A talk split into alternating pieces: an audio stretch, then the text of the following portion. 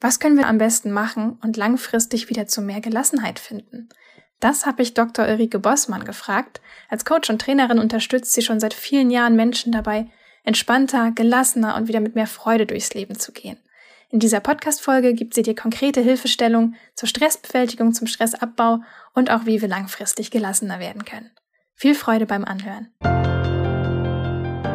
Hi und herzlich willkommen beim Still und Stark Podcast. Ich bin Melina. Ich bin Timon. Und wir zeigen dir hier, wie du mit deiner authentischen Art begeisterst, überzeugst und nie wieder übersehen wirst.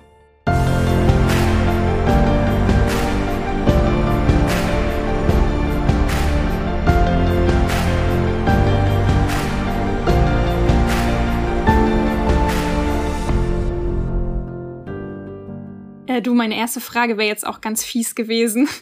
Wir haben gerade über deine Promotion gesprochen. Wie viel Stress hattest du eigentlich in den letzten Monaten?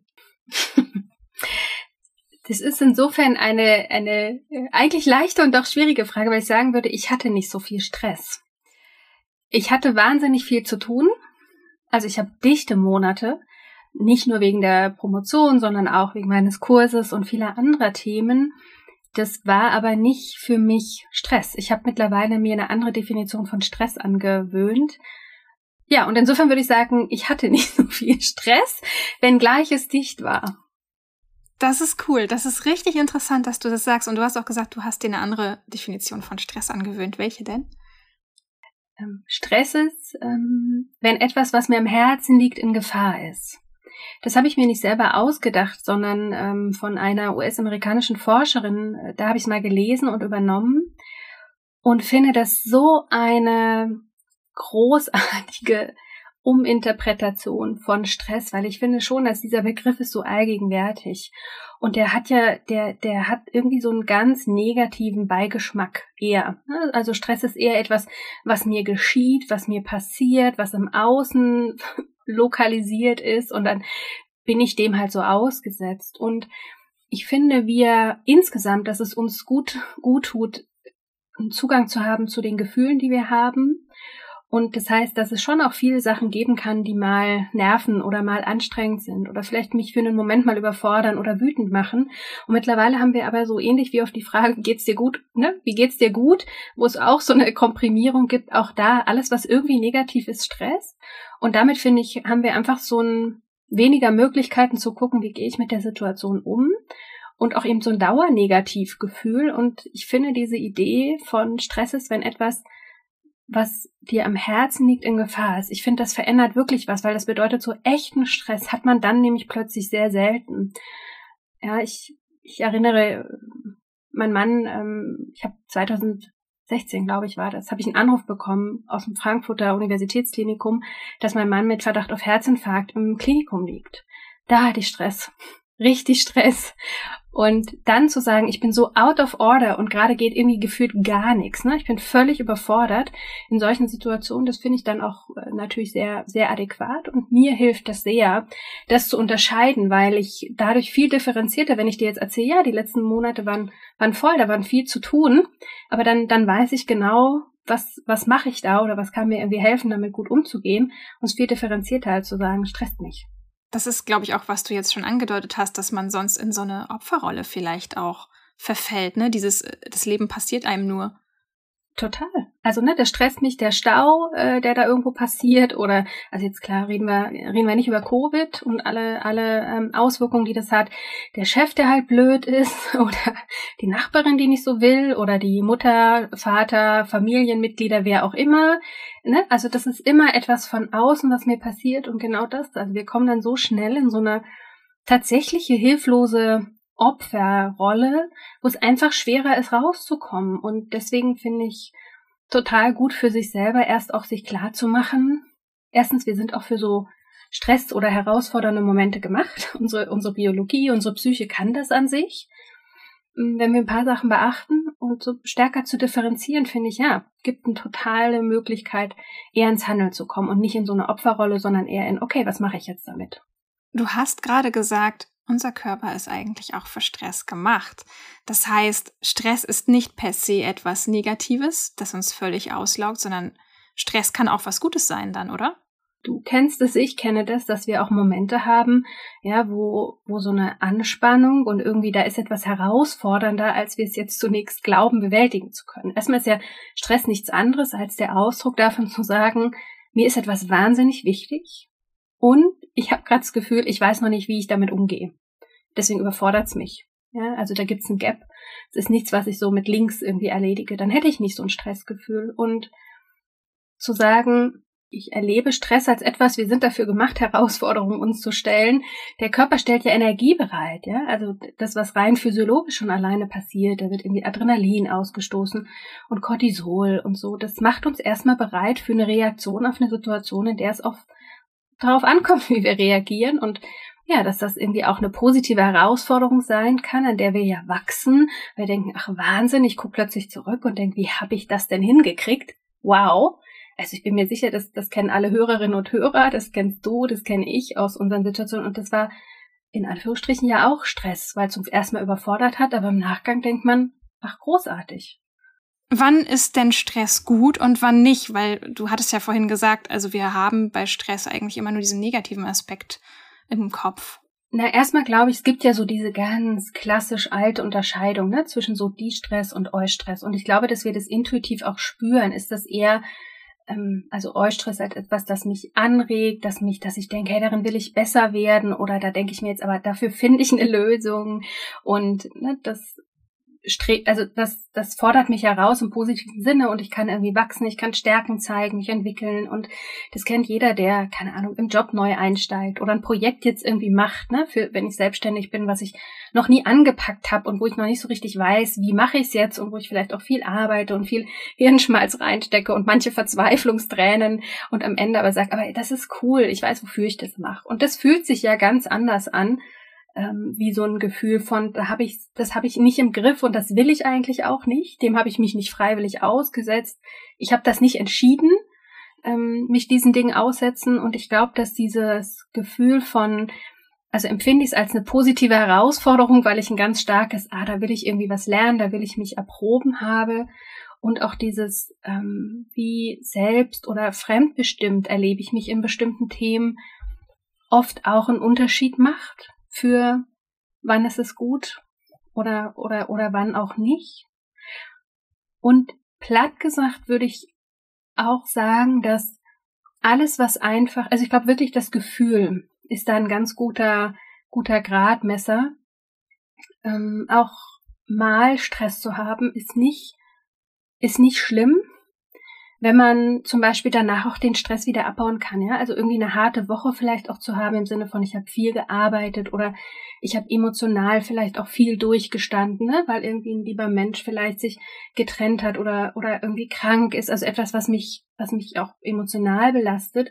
Wenn es danach wieder so eine Ruhephase gibt, ein Verarbeiten gibt, dann ist das ja okay. Also das ist so dieser Wellenzyklus ähm, und in dem, dafür sind wir gemacht und das ist vollkommen okay. Ich glaube, kritisch wird's, und das unterschätzen, glaube ich, die meisten heutzutage, wenn wir so permanente Mikrostressoren haben. Also hier im Stau gestanden, dort gab's irgendwie der Kampf ums Klopapier.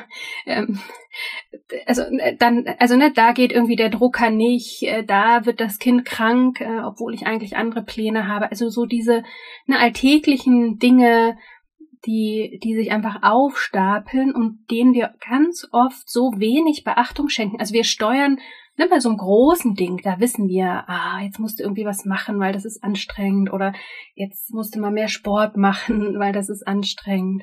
Und bei diesen ganz vielen Mikrodingern, die so eins aufs andere kommt, ähm, und so, dass so eine Regentonne irgendwie so, ne, Tropfen für Tropfen voll macht, bis sie dann irgendwann überläuft. Ich glaube, das ist tatsächlich das aus, aus meiner Sicht heute auch Gefährliche, dass da ganz viele, einfach unfassbar viele dieser Mikrostressoren im Alltag haben, diese Kleinigkeiten, die sich aufsummieren, bis dann irgendwann ähm, ne, eben das Fässchen überläuft. So.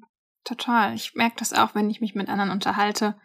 Äh, man fragt diejenigen, ne, wie geht's dir gerade? Und man hört eigentlich fast nur noch, oh, so viel Stress, so viel Stress und keiner sagt fast mehr was anderes und ich kenne das ehrlich gesagt auch von mir selber. Ich würde mich als Person bezeichnen, die durchaus sehr anfällig für Stress ist. Das Ich weiß auch, dass es so ein bisschen an mir selber liegt. Also ich mache mir auch viel Stress selber. Da kommen wir bestimmt nachher auch nochmal zu.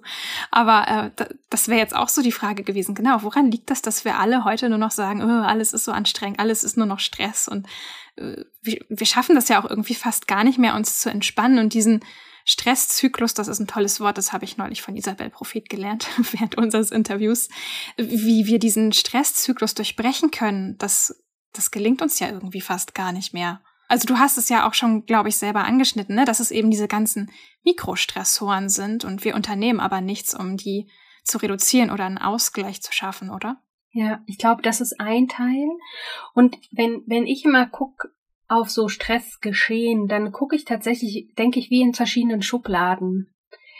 Das eine ist, ähm, wie sehr gleiche ich aus? Ja, das, was, wenn gerade viel ist, egal ob das einfach viel Arbeit ist, viel Emotionales, was auch immer das viel ist, ähm, was mache ich dann? Das ist das, was du gerade sagst, mit, äh, mit den Stresszyklus beenden, ähm, um auch tatsächlich rein körperlich die, ne, die, die Stresshormone rauszubekommen oder eben auch emotional etwas abzuschließen und manchen Dingen einfach auch einen Raum zu geben. Also nimm Trauer in jeder Form, ja, da wissen wir, Trauer braucht Zeit, also Trauern ist ein Prozess und irgendwann ist im besten Fall, ist dann gut, dann dann hat man genug getraut, das heißt nicht, dass man nicht immer wieder nochmal zurückguckt, ja, und und das, glaube ich, ist ein Teil, dass wir weniger tatsächlich diese Mikrostressoren vor allem wahrnehmen, dass sie sich aufaddieren und wir viel weniger tun, um diese Stressfolgen auszugleichen, weil einfach immer was los ist, weil immer wieder was Neues reinkommt, noch was getan werden könnte oder sollte, wir mit Erwartungen an uns selber dastehen oder auch Erwartungen von außen, wir ja unendlich viele Möglichkeiten haben. Ja, also wo du durch diese gesamten, also neben Social Media, das ist ja an vielen Stellen total großartig, weil man sich inspirieren lassen kann. Und zugleich ist es ja eine permanente Vergleichbarkeit, ne, was, was das Leben von anderen bereithält und wie, das, wie die das tun. Und ich glaube, je mehr auch diese Möglichkeiten steigen, je mehr Reize da hineinkommen, umso vielleicht auch weniger Zeit, wenn ich mich damit wahnsinnig beschäftige, habe ich dann aber quasi mich selber in die Badewanne zu legen oder laufen zu gehen. Ja? Ich gucke dann den anderen vielleicht dabei zu und denke, ach, sollte ich auch mal, aber ich mache es halt selber nicht. Und ich glaube, das ist schon ein Teil, ähm, dass eben dieses wirklich, wir haben viel Stress, aber wie gleiche ich aus? Wie sorge ich dafür, in eine gute Energie zu kommen, dass wir dem einfach weniger Raum geben? Das ist aber für mich nur eine Schublade. Ich glaube, eine ganz andere zweite Schublade ist wirklich die, dass wir einfach eine, es geht immer schneller, es wird immer dichter und dass einfach tatsächlich auch mehr Stressoren da sind, also im Außen tatsächlich mehr Erwartungen sind, ne? Wir haben die Arbeit, alles muss, muss sich rechnen, ähm, in immer kürzerer Zeit soll eigentlich immer mehr geleistet werden, mit weniger Personal oder mit weniger Zeit und auch immer schneller möglichst. Oder unter prekären Bedingungen, wie jetzt zum Beispiel im Homeoffice und dann hast du vielleicht noch zwei kleine Kinder neben dir. Zum Beispiel das, oder du hast halt, ne, nimm jetzt das, nimm im Moment die Situation, ja, du hast halt vielleicht nicht irgendwie die, die Ausstattung, die du brauchst. Also ich habe jetzt gerade erst letzte Woche mit einem, in einem Coaching, ne, mit einer Frau, die auch, die Kinder springen rum. Sie, sie muss eigentlich auch Vertragsunterlagen vorbereiten, von denen darf sie aber, die darf sie eigentlich nicht daheim haben, die Software ist nicht da, der Drucker funktioniert nicht, wenn, dann ist sie einen Tag jetzt extra im Büro, muss irgendwie gucken, wie das mit den Kindern alles geht, weil quasi die Kita dazu macht, und wenn sie den Chef nicht erwischt, der die Unterschriften leistet, hat sie ein Riesenproblem. Und das natürlich, also diese Diese, und parallel hast du halt noch irgendwie jetzt im, im Homeoffice irgendwie fünf Kanäle, weil du über, keine Ahnung, Skype und Teams und wie sie alle heißen, Zoom und parallel noch angerufen und Mails und sonst was bekommst. Und diese geballte Menge, also das macht einfach auch was aus. Das ist einfach die, gerade die technische Beschleunigung, die uns an vielen Stellen hilft, ja. Aber eben auch dazu führt, dass es einfach wirklich dichter wird, ja. Also das ist toll, dass wir heute Mails haben, ähm, im Unterschied zu Brieftauben oder so früher äh, oder überhaupt Briefen. Aber natürlich werden einfach wird ein Vielfaches an Mails geschrieben im Verhältnis zu Briefen früher. Und ich glaube, das macht schon auch was aus, dass wir, dass es einfach im Außen mehr ist. Wir pendeln mehr. Also so, also es gibt einfach, es gibt dann zugleich weniger Gemeinschafts Ne, wo die Familie irgendwie da ist und, und Sachen irgendwie abnehmen kann und ja, und ich glaube, das macht's aus und nicht zuletzt das, was du vorhin angesprochen hast, das ist immer so die dritte Schublade. Ich glaube einfach, dass wir unglaublich hohe Erwartungen an uns selber haben und die besten eigenen Stressmacher sind. Wir brauchen, die wenigsten brauchen heutzutage eigentlich im Außen jemanden, der sie antreibt, der ihnen Stress macht. Sie, die meisten sind wahnsinnig äh, perfekt darin, das selber zu tun. Ja, das stimmt. Ich fühle mich da, ich fühle mich schuldig. Das ist bei mir echt so. Aber du hast jetzt diese drei Schubladen genannt. Ich glaube, wir müssen diese drei Schubladen jetzt mal so nacheinander durchgehen. Was, was war Schublade eins? Das waren diese kleinen Mikrostressoren, ne? Was, was kann man denn, wie kann man die denn nun angehen und sagen, okay, vielleicht kann ich das reduzieren? Oder wie kriege ich das überhaupt erstmal in mein Bewusstsein rein? Weil du ja auch sagtest, wir merken das oft gar nicht und das kann ich bestätigen. Man merkt es wirklich häufig nicht. Wie kriege ich das ins Bewusstsein? Ich glaube tatsächlich, dass dieses, also dass tatsächlich Achtsamkeit und die Bedeutung von, ich guck mal, wie es mir gerade geht, also ich check mal bei mir ein und frag mich so, wie ist denn grad? Also Ulrike, wenn du jetzt hier so gerade sitzt, wie geht's denn dir gerade? Was bräuchtest denn du? Ich glaube, dass schon alleine so eine kleine Geste, ne, von dem einfach mal unterbrechen, was ich jetzt gerade so automatisch hier mache, und mal wie so einen kurzen Stopp reinhauen und gucken, ja, also wie geht's mir gerade, was brauche ich denn gerade, ähm, was ist denn gerade auch los, glaube ich, tatsächlich schon einen Unterschied macht, weil ganz oft merkt man dann, also ich kenne das von mir, wenn ich sehr konzentriert an Themen arbeite und ich mache dann mein Check-in, stelle ich fest, oh Mann, also einfach irgendwie mal aufstehen wäre auch gut und den Rücken mal irgendwie beugen oder irgendwie drei Gläser Wasser trinken wäre auch gut, also schon so ganz ba- ba- ne, banale Sachen. Mhm. Und ich glaube, das würde helfen, genauso wie sich wirklich auch am Ende des Tages mal hinzusetzen und zu gucken, was sind denn so die kleinen Stacheln meines Alltags? Also, ich habe gerade so das Bild eines Kaktus vor Augen und ich dachte, was sind denn die Einzelsachen, die so pieksen? Wie, wie erinnerst du dich selbst daran? Also hast du eine Erinnerung, die du dann in deinem Kalender siehst oder so, dass es jetzt Zeit ist, okay, mal durchatmen und fragen, Ulrike, wie geht's dir? Ich habe tatsächlich mittlerweile Rituale. Es gibt für mich feste Zeiten, an denen ich das mache. Ähm, ich nutze das zwischen Aufgaben, wenn ich bestimmte Aufgaben abschließe, bevor ich eine andere anfrage, also ne, eine andere anfange. Also es gibt wie so einen Aufgabenzyklus und ich habe auch tatsächlich, wenn ich durch meine Tür gehe, also wenn ich durch meine Bürotür gehe, egal ob ich mir ähm, einen Kaffee hole, ob ich aufs Klo gehe, sobald ich diese Tür durchschreite, ist mein Merker, kurz mich zu fragen, wie bin ich gerade unterwegs. Das ist eine gute Idee. Ich habe mir einfach Anker gesetzt, die ähm, in meinem Alltag, und das könnte ja alles sein, ne? Wenn ich telefoniere, wenn ich, also was auch immer es halt bei einem selber ist. Das ist richtig gut. Das werde ich mir, werde ich mir nachher mal notieren, dass ich das auch mal versuche, mir so einen Ankerpunkt zu setzen. Das habe ich zum Beispiel auch neulich mal gehört. Da hat dir jemand den Tipp gegeben, morgens beim Aufstehen direkt, bevor du die Füße auf den Boden aufsetzt, man sitzt dann ja noch so auf der Bettkante, und direkt in dem Moment, wo man die Füße aufsetzt und eigentlich aufstehen will, sich zu fragen, was ist meine Intention für den Tag oder wie geht's mir gerade? Ja, ja. Ich glaube, dass es, dass es total hilft, sich gedanklich, wenn, wenn man mal so durch den eigenen Tag geht, gucken, gibt's einfach wiederkehrende Elemente. Und also wenn's gut läuft, morgens aus dem Bett sich schwingen, ist ja was, was ein wiederkehrendes Element ist.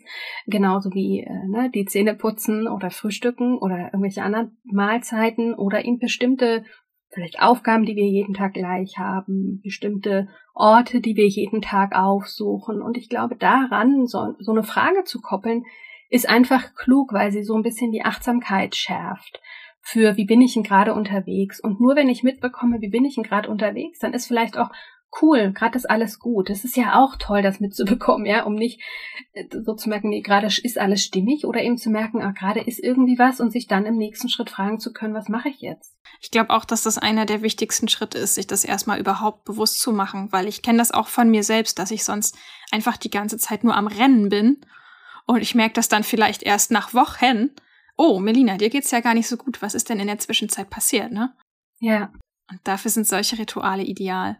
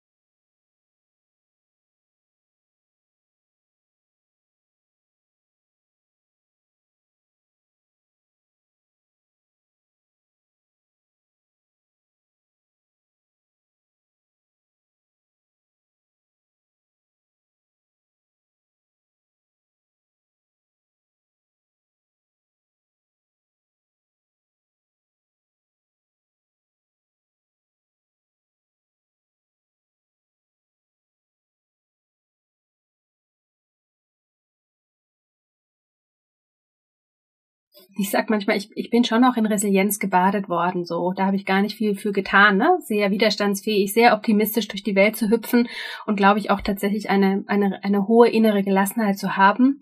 Und jetzt über die Jahre, also jetzt arbeite ich viele Jahre als Psychologin, irgendwie Therapeutin und Coach. Es wäre irgendwie schade, wenn ich selber dabei nicht irgendwie was gelernt hätte. Insofern, ich erlebe das tatsächlich nur noch sehr selten, ne? weil, weil, weil viele dieser grundständig irgendwie unguten Muster ich einfach nicht mehr, nicht mehr habe. Aber ich kenne einfach auch diese Phasen, ähm, auch noch aus meinem Leben, zum Beispiel früher, wo ich wahnsinnig viel zu tun hatte, da habe ich am Schlaf gespart. Also das ist, gehört für mich auch zum Ausgleich, ne? Eine Schublade ist für mich wirklich mitkriegen, ähm, gerade ist es so stressig, ob durch großen Makro, ein, irgendein Ereignis, das mich wirklich killt oder eben diese vielen kleinen Mikrostressoren und dann zu gucken, was, was, was mache ich jetzt, um das auszugleichen? Was mache ich, um runterzukommen? Und da auch nicht an diesen basalen Sachen zu sparen. Ja, ich glaube, da hilft diese Achtsamkeit, da hilft diese Check, helfen solche Check-ins, weil du dann ganz oft merkst, ne, ich müsste mich mal ein bisschen bewegen, ich bräuchte mal Wasser oder ich habe eigentlich Hunger, aber eben auch schlafen. Also wie gesagt, ich habe früher echt an Schlaf gespart. Ich habe wochenlang wahnsinnig wenig geschlafen. Okay, und wie ging es dir dann? Woran hast du dann gemerkt, dass es äh, gerade knirscht? Also man muss sagen, mein Energieniveau ist echt hoch. Also weißt du, ich habe so, das ist bis heute noch so, das wird wahrscheinlich irgendwann mit dem Älterwerden auch nochmal, ich merkte schon ein bisschen anders, aber eigentlich ist man noch so, ähm, alle haben, wir haben irgendwie einen zehn Stunden Workshop-Tag. Ich hab, letzte Woche war ich zwei Tage äh, auf Workshop und äh, irgendwie alle sind platt und ich denk so, okay, jetzt lass uns die Partypistolen rausholen und über Konzepte sprechen, weil ich immer noch fit bin. Also das ist ganz, eigentlich unerträglich manchmal und ich muss mich da eher bremsen. Also ich habe Ich habe das gar nicht so stark gemerkt, körperlich zum Beispiel oder emotional, weil ich tatsächlich glaube, ich bin eher eher ausgelassen ähm, und und so optimistisch. Aber ich ich glaube, deswegen, also ich habe es nicht so gemerkt, wie glaube ich andere das merken würden, wenn sie wenn sie nicht mit so einem Energiepegel gesegnet wären. So glaube ich tatsächlich. Also ich habe eher vernunftmäßig gewusst, das ist irgendwie keine gute Sache und habe es dann geändert. Ah, okay. Interessant. Kann ich nochmal ganz kurz ähm, auf dieses Beispiel eingehen, was du vorhin gesagt hattest? Ich äh, glaube, das war eine Klientin von dir, ne? Wo du meintest, da sind die Umstände gerade echt schwierig gewesen, weil ähm, mit dem mit dem Drucker war schwierig, mit den Unterlagen, die sie zu Hause hatte und die Kinder. Das wäre jetzt so eine klassische Situation, wo ich sagen würde, aber Mensch, Ulrike, ich kann doch da jetzt gerade gar nichts für. Das passiert mir ja alles. Was soll ich denn daran ändern? Äh, ist doch klar, dass ich jetzt Stress habe. Was soll ich machen? Ich würde erstmal, erstmal würde ich validieren. Also heißt, ich würde erstmal sagen, ja, das ist gerade auch anstrengend. Das fühlt sich wahrscheinlich alles gerade zu viel an.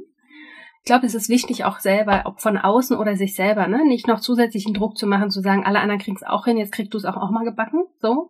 Oder jetzt werd doch nicht mal hier zum Opfer, ja, sondern komm doch mal bitte in deine Verantwortung.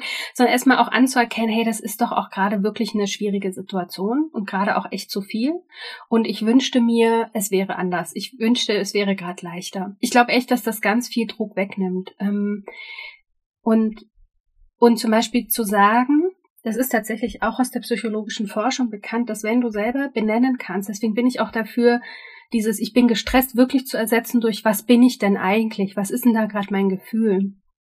Wenn ich merke, ich fühle mich gerade überfordert, ja, und ich sage das, weil gerade meine Tochter irgendwie da ist, der Drucker spinnt, mein Chef irgendwie nicht verfügbar ist und ich weiß, ich muss aber diese Unterschriften bekommen, dann hast du dir selber eine Erklärung gegeben für einen vorher Zustand, den, der dich hilflos gemacht hat. Also das beruhigt tatsächlich auch neurophysiologisch. Also im Gehirn, ne, die Amygdala, das limbische System, also das Zentrum im Gehirn, was für Gefühlssteuerung zuständig ist, was eben auch bei Angst aktiv ist oder wenn wir uns so überfordert fühlen. Und einfach nur zu sagen, und das wäre was, was ich schon mit der Klientin gucken würde, auch erstmal zu sagen, das ist doch alles schwierig und im, im Innen auch zu gucken, okay, was ist denn das genau für ein Gefühl? Weil siebzig Prozent, also die meisten unserer Momente, wo wir uns gestresst fühlen, sind, indem ich klar benenne, was ist mein Gefühl, wieso fühle ich mich gerade so und gebe mir damit eine Erklärung. Damit ist man automatisch schon beruhigter. Damit kommt man automatisch runter.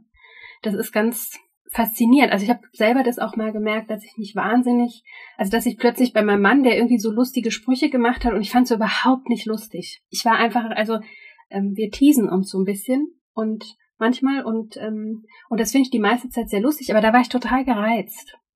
und konnte mich deswegen auch selber nicht leiden. Und, und dann mir aber zu sagen, na ja, also du bist jetzt gerade einfach gereizt, weil ne, jetzt irgendwie die letzten Wochen bei deinen Schwiegereltern einfach so wahnsinnig viel emotional los ist und, und dich das anfasst. Und dann war es plötzlich gut. Und dann hatte ich wie so, weiß gar nicht, ob, also dann, und das ist auch mit der Klientin, das gibt plötzlich einen Abstand. Und wenn ich einen Abstand habe und nicht mehr so drinstecke in dem Sermon, dann kann man meistens schon auch nochmal auf andere Lösungen gucken. Also mit der Klientin haben wir schon auch sortiert, was sind Themen, die sie mit ihrem Chef ansprechen will? Kann sie eine andere Strukturierung hinkriegen? Kann sie, na, also natürlich hat sie bestimmte Dinge nicht in der Hand, aber sie hat ja, sie hat zumindest in der Hand, kann sie mit dem, welche Dinge kann sie mit dem Chef tatsächlich auch besprechen? Kann sie mit ihrem, in dem Fall auch mit dem Mann nochmal sprechen, wie das ist mit der Betreuung der Tochter? Also so, dann plötzlich kannst du auch nochmal im Außen Sachen schon nochmal angucken und ganz oft besprechen Leute Themen nicht. Die sprechen es nicht an und damit werden auch Lösungen, die vielleicht, man weiß es nicht, aber die, die sich vielleicht ergeben könnten, die, die, die fallen einfach weg, weil sie halt denkt, naja gut, ich muss das jetzt irgendwie trotzdem hinkriegen unter diesen Bedingungen, anstelle eben nochmal, ja, eben auch mit anderen über diese Bedingungen zu sprechen. Das finde ich total faszinierend, was du gerade gesagt hast. Das stimmt. Also, dass man in dem Moment wirklich darüber spricht, auch nochmal mit einer anderen Person. Weil ich glaube nämlich auch, dass bei mir im Kopf ne, fünfzig Prozent meines persönlichen Stresses sind einfach allein deswegen schon Stress, weil ich ihn nicht ausgesprochen habe.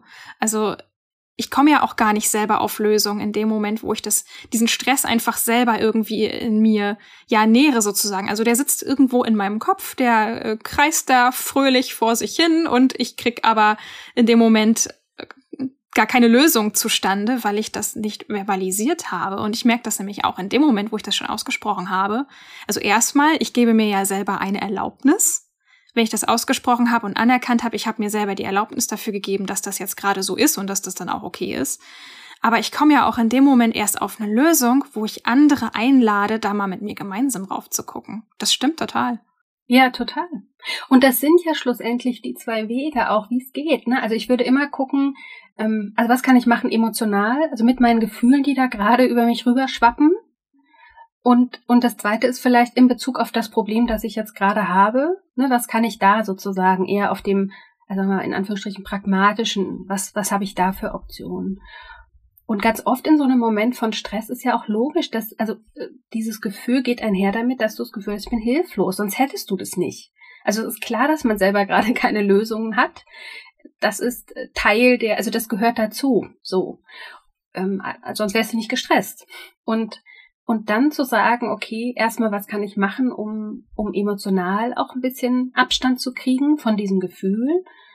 Um dann eben den Kopf auch wieder frei zu haben, so wie du sagst, im Austausch mit anderen oder in dem, wirklich, manchmal ist ja wirklich genau wie du sagst, dieses, ich spreche es halt selber aus. Ähm, und dann ist eigentlich schon klar, dann bin ich eigentlich schon beim Sprechen, sortiere ich mich.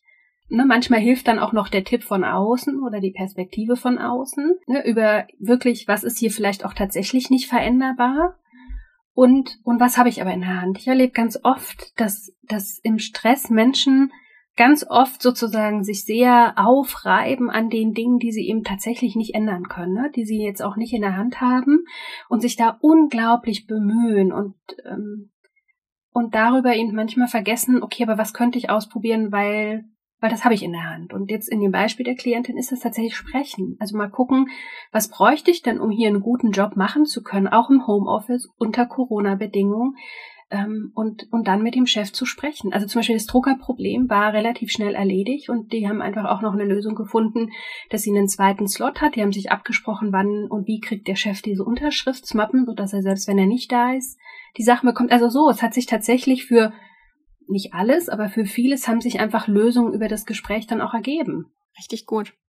Ich denke jetzt gerade an eine Situation, Ich denke jetzt gerade einfach mal an eine eigene Situation, wo mir das häufig begegnet, das Stressthema, und zwar Stress im Sinne von Nervosität. Ich habe das zum Beispiel häufig bei Interviews, wo ich meine Gesprächspartnerin oder meinen Gesprächspartner noch nicht kenne, oder vor Events, solche Geschichten, da ist bei mir der Stresslevel extrem hoch. Und das sind so Sachen, die habe ich mir dann ausgesucht. Ja, ich weiß das. Ich hätte ja auch Nein sagen können. Das habe ich in der Hand.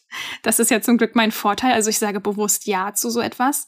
Aber das passiert mir in dem Moment einfach trotzdem. Also ich ich gehe dann einfach trotzdem durch diese ja, durch diesen Gefühlswust und ich weiß genau, und morgen ist auch so ein Tag, morgen ist ein Event und ich merke das jetzt schon, oh, okay, also es geht bei mir so langsam kontinuierlich immer so ein bisschen höher, dieser Stresslevel, weil ich merke, ah, morgen wird's ernst und ich ich weiß das von mir schon vorher, ich, ich sage ja auch wohlwissend ja dazu und gehe dann da auch durch, aber ich weiß ja, okay, ich muss da jetzt durch und es wird auch jetzt nicht besser, es ist halt jedes Mal in so einer Situation so und tatsächlich ist das Einzige, was mir da hilft, dass ich mir das erlaube. Mhm. Dass du nervös bist. Genau. Ja, klar. Aber ich glaube aber auch tatsächlich, das ist das einzig Vernünftige. Weil, also die, die Idee, wir müssten vor solchen Sachen tiefenentspannt sein. Was sich für uns individuell, was eine Herausforderung ist, was, was, was jemand nervös macht, ist ja unterschiedlich. Also du sagst jetzt, morgen ist dieses Event und dir stehen sozusagen die Haare äh, zu Berge, wenn du, oder die Gänsehaut kommt, wenn du daran denkst an den Moment. Und bei anderen sind es halt andere Dinge. Ich glaube, dass wir uns selber wirklich zugestehen und sagen, klar, da geht es um was. Also das ist mir wichtig. Ich, mir ist wichtig, das gut zu machen. Oder mir ist wichtig, dort eine Botschaft zu senden. Oder also warum auch immer mir das wichtig ist, kann ja ganz unterschiedlich sein. Und dass dann die Folge ist, dass wenn ich das nicht, was, wenn du jetzt zum hunderttausendsten Mal so einen Workshop geben würdest, dann wärst du auch nicht mehr in dem gleichen Maße nervös. Weil du weißt, dass das haut gut hin. So. Und solange aber das noch nicht so ist, oder es eben besonders bedeutsam ist, dann kann es auch das hunderttausendste Mal sein, dass man das macht. Und man ist trotzdem aufgeregt und es ist nichts anderes als, es ist wichtig. Und deswegen macht mein Körper mich bereit. Ich habe das neulich mit mit Isabel, ich habe Isabel erzählt, wie wie unfassbar wirklich schlecht, also wirklich fast, kotz, also nicht nur fast, wie, wie kotzübel mir vor meiner Promotionsprüfung war. Dass ich wirklich dachte, das hatte ich lange nicht, dass ich ich kann das nicht machen, ich werde mich jetzt sofort übergeben und unter gar keinen Umständen kann ich in diesen Raum gehen. Und im Kopf war mir völlig klar, das ist total, weißt du, eine Prüfung, das ist eigentlich eine Proforma-Sache. Du hast jahrelang geforscht, da will dich keiner durchfallen lassen. Es gab überhaupt keinen Anlass zur Sorge. Und ich glaube, es ist ganz wichtig, sich in diesen Momenten, so wie du sagst, was dir hilft, ist es mir zu erlauben, zu sagen, dass mein Körper gerade so nervös ist oder so rebelliert, mir übel ist oder was auch immer man halt merkt, der ist Kloß im Hals oder im Bauch oder was auch immer, das ist nichts anderes als ein Zeichen, dass mein Körper mich bereit macht. Der schüttet ordentlich Cortisol und Adrenalin aus, weil er verstanden hat, hier geht's um was. Und das fertig. Und das heißt nicht, ich sollte es nicht machen, das heißt nicht, ich krieg's nicht hin, das heißt nicht, bitte verkriech dich und sag sofort ab, ähm, sondern es heißt, es geht um was und das ist okay. Ja, da findet so eine Umdeutung in dem Moment auch statt. Also früher wäre zum Beispiel meine andere Alternative gewesen, also so habe ich das früher gehandelt. Ja, äh, ich frage mich jetzt, äh, was ist denn los mit meinem blöden Körper? Warum rebelliert der so? Warum macht der denn nicht, was ich will? Das kann ja wohl nicht wahr sein, dass man sogar dann noch anfängt, gegen sich selber zu kämpfen und dadurch wird's eigentlich nur noch schlimmer. Die Wichtigkeit ist eben nicht zu sagen, du müsstest in solchen Momenten ruhig bleiben. Natürlich darfst du nervös sein, weil da geht's um was. Und diese, ja, also das ist ja auch zu sagen, ich bin gerade nervös, weil ich das mache und weil mir das total wichtig ist, dass es gut ist. Das ist die Beruhigung, die es häufig also einfach braucht, um das besser da sein zu lassen und auch wirklich dem Körper, dass der Körper einfach aufgeregt ist und gerade einem einfach Tonnen von Hormonen schickt, die einen einfach in on fire bringen, die einen aufmerksamer werden lassen. Und das ist ja jetzt auch nicht schlecht. Also so ein bisschen aufgeregter sein ist ja jetzt für Momente, wo es auf, also wo es echt auf auf was ankommt, ne, auch gar nicht so schlecht. Also weil damit ist zumindest mal sichergestellt, dass man nicht so schlaftablettig daherkommt, wie man vielleicht wäre, wenn man so ganz tiefenentspannt da wäre. Und was du eben gesagt hast, da steckt ja auch ein Warum drin. Also ich bin ja in dem Moment da. Erstmal, ich erkenne meine Gefühle an. Und das Zweite ist ja auch, ich habe das Warum da drin erkannt. Warum bin ich gerade hier? Ja, ich bin hier, weil ich das eigentlich möchte und weil ich weiß, dass mir das wichtig ist. Wenn es mir nicht wichtig wäre, würde es mir gar nicht so gehen. Damit erklärt man sich selber ja auch so ein bisschen eine Situation. Man erklärt, warum ich gerade so denke oder so fühle, wie ich es gerade mache und gerade so drauf bin. Und das hilft total, finde ich selber. Also sich selber zu kapieren in so einem Moment, ne? Genau, ja, das ist es, sich selber zu kapieren. So ging es mir nämlich früher, ne? Da habe ich mich selber einfach nicht kapiert und dann äh, intuitiv genau das Falsche gemacht, mich selber bekämpft. Es ist so viel besser, wenn man in dem Moment einfach weiß, ah, okay, es geht um was und es ist in Ordnung so und weiter geht's. Genau. Und es ist vielleicht sogar hilfreich. Also auch wenn es sich nicht so anfühlt, eigentlich macht der Körper da gerade was, was durchaus hilft, weil es meine Aufmerksamkeit und meine Wachheit fördert. Wie gesagt, auch wenn es sich natürlich nicht toll anfühlt, ja, klar.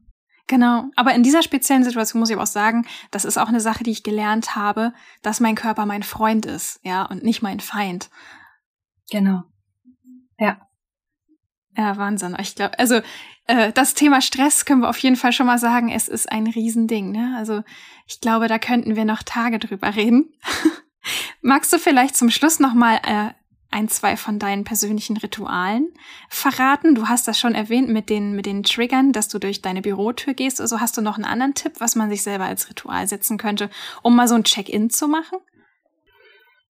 Also genau, ich glaube tatsächlich, für ein Check-in braucht es gar nicht mehr, als zu gucken, was wäre ein guter Zeitpunkt für mich, mich das zu fragen. Ich selber mache das tatsächlich, ich halte ganz viel von einer Morgenroutine, ich weiß, äh, du auch, weil ich wirklich glaube, dass, dass wir so fremdgesteuert sind an vielen Stellen. Und das finde ich, das ist jetzt für mich auch nicht, also das finde ich auch okay, das ist ein Teil der Zeit, dass, ähm, dass da auch Anforderungen von außen kommen, und zu sagen, ich nehme mir eine Zeit am Morgen, wo ich mir so überlege, wo ich entweder etwas tue, was mir wirklich gut tut, ja, ob das, ähm, also ich auch mal Sport machen oder spazieren gehen ähm, ist, ähm, oder für mich sind es auch mal Podcast hören, mich weiterbilden in bestimmten Themen, was, was, ähm, was ich toll finde, und auch mir zu überlegen, äh, wie will ich in diesen Tag starten, was ist heute wichtig für mich, also mich zu sortieren auch zugleich. Das zum Beispiel ist was, was für mich, und das würde ich auch tatsächlich jedem raten, und ähm, also für sich zu gucken, wie starte ich in den Tag, und das muss nicht Stunden kosten. Das kann's, ja. Meine Morgenroutine am Wochenende sieht sehr anders aus als die unter der Woche, und ich habe auch mal Phasen, ähm, da habe ich kaum Zeit, oder da möchte ich mir weniger Zeit nehmen, das ist ja eine bewusste Entscheidung, für die Morgenroutine zugunsten von anderen Sachen. Ähm, aber es gibt einfach eine Routine, ja, dann stehe ich halt morgens äh, bei uns im Bad, kann ich äh, die Tür, also das Fenster sozusagen aufmachen und gucke auf so einen wunderschönen großen Kastanienbaum, noch sind ein paar letzte Blätter dran, um mich dann da einfach hinzustellen, meine Herz, äh, meine Hand auf mein Herz zu legen, ne, bewusst tief durchzuatmen, meine Augen zu schließen, mir zu überlegen, also erstmal wirklich bewusst zu atmen, ein paar Atemzüge, mir so zu überlegen, gerade welches Gefühl wird mir gerade heute helfen durch den Tag. Ja, also es ist eher eine Gelassenheit, es ist eine Leichtigkeit, es ist irgendwie Freude, es ist Euphorie. Also was ist es auf der Skala? Um mich dann mit diesem Gefühl zu verbinden, mich zu fragen, wann hatte ich das zuletzt, wie fühlt sich das an? Und so ein bisschen das tatsächlich zu visualisieren, ne, und mir dann selber einen guten Wunsch so ähm, zu setzen. Das zum Beispiel kostet keine zwei Minuten, aber macht einen riesen Unterschied. Und insofern wäre ein Ritual auf jeden Fall zu gucken, einen für sich, also auch wirklich eher realistisch geläutert. Ich, also was ich echt nicht nicht gut abhaben kann, sind so diese überbordenden, ähm, so musst du dein Ritual machen, Nummern. Ja, wenn du nicht eine Stunde Zeit hast am Morgen, dann Pech gehabt. Dann wird das nix. Dann wird das nix mit dir, Pech gehabt, ja. Aber bitte dann nicht jammern, dass du gestresst bist. Ähm, Also ich finde, sondern tatsächlich zu gucken, ne, was was ist für mich irgendwie möglich. Also ich finde, das wäre auf jeden Fall ein Ritual, genauso wie halt den Abend, ne, auch zu gucken, wie schließe ich den Tag einfach ab, wie wie wie schaffe ich es wirklich. Ich meine, ihr habt eine eine Podcast-Folge dazu gemacht, wie schaffe ich es abzuschalten? Da habt ihr ja über Rituale gesprochen. Mhm. Genau, ja, unsere persönlichen. Eure persönlichen, und ne, ich erinnere, und das ist super, also das Timon, glaube ich, sagte, also ich fahre wirklich den Rechner runter, ne? Und dieses ähm, Runterfahren im Sinne von, ich fahre den Rechner runter, ich sage mir parallel, für heute ist alles getan, und dann klappe ich dieses Ding, also in meinem Fall jetzt den Laptop zu. Ähm, das glaube ich, also die, das ist einfach wichtig, also so zu gucken, wie kann ich mich selber durch Handlungen auch und vielleicht auch eben ne, begleitende Gedanken wirklich dafür sorgen, auch Dinge zum Beispiel abschließen zu können. Ich glaube, das ist auch total wichtig für, für gute Stresskompetenz.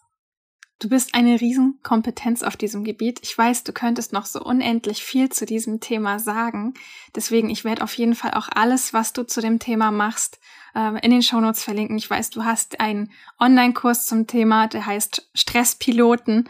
Der ist wahnsinnig wertvoll. Der ist sogar kassenzertifiziert, richtig? Ja, genau. Den kann man sogar als Präventionskurs machen. Genau, das ist einfach ideal. Und deswegen für alle, die jetzt zuhören und unbedingt da noch mehr wissen wollen, also Ulrike hat wirklich einen riesigen Köcher noch an an Übungen, an Tipps, wirklich an Expertise zu dem Thema. Ich werde das alles in die Shownotes packen und dann, genau, stürzt euch drauf. An dich erstmal, an dich erstmal vielen, vielen lieben Dank. Ich habe mich wahnsinnig gefreut, dass du im Still und Stark Podcast warst. Ich danke dir für die Einladung. Es war mir wirklich ein Fest. Vielen, vielen Dank. Das war es leider schon wieder für heute. Ulrike und ich hoffen, dass du viele wertvolle Impulse für deinen Alltag mitnehmen konntest. Lass uns das gerne wissen auf den gängigen Kanälen, entweder bei Instagram oder indem du uns eine E-Mail schickst oder am besten sogar, indem du einfach direkt, nachdem du den Podcast jetzt angehört hast, auf Apple eine Bewertung hinterlässt. Dann können wir am besten erkennen, welche Art von Inhalten du dir für den Podcast wünschst. Mach uns auch gerne Vorschläge. Wir freuen uns auf alle Fälle darüber.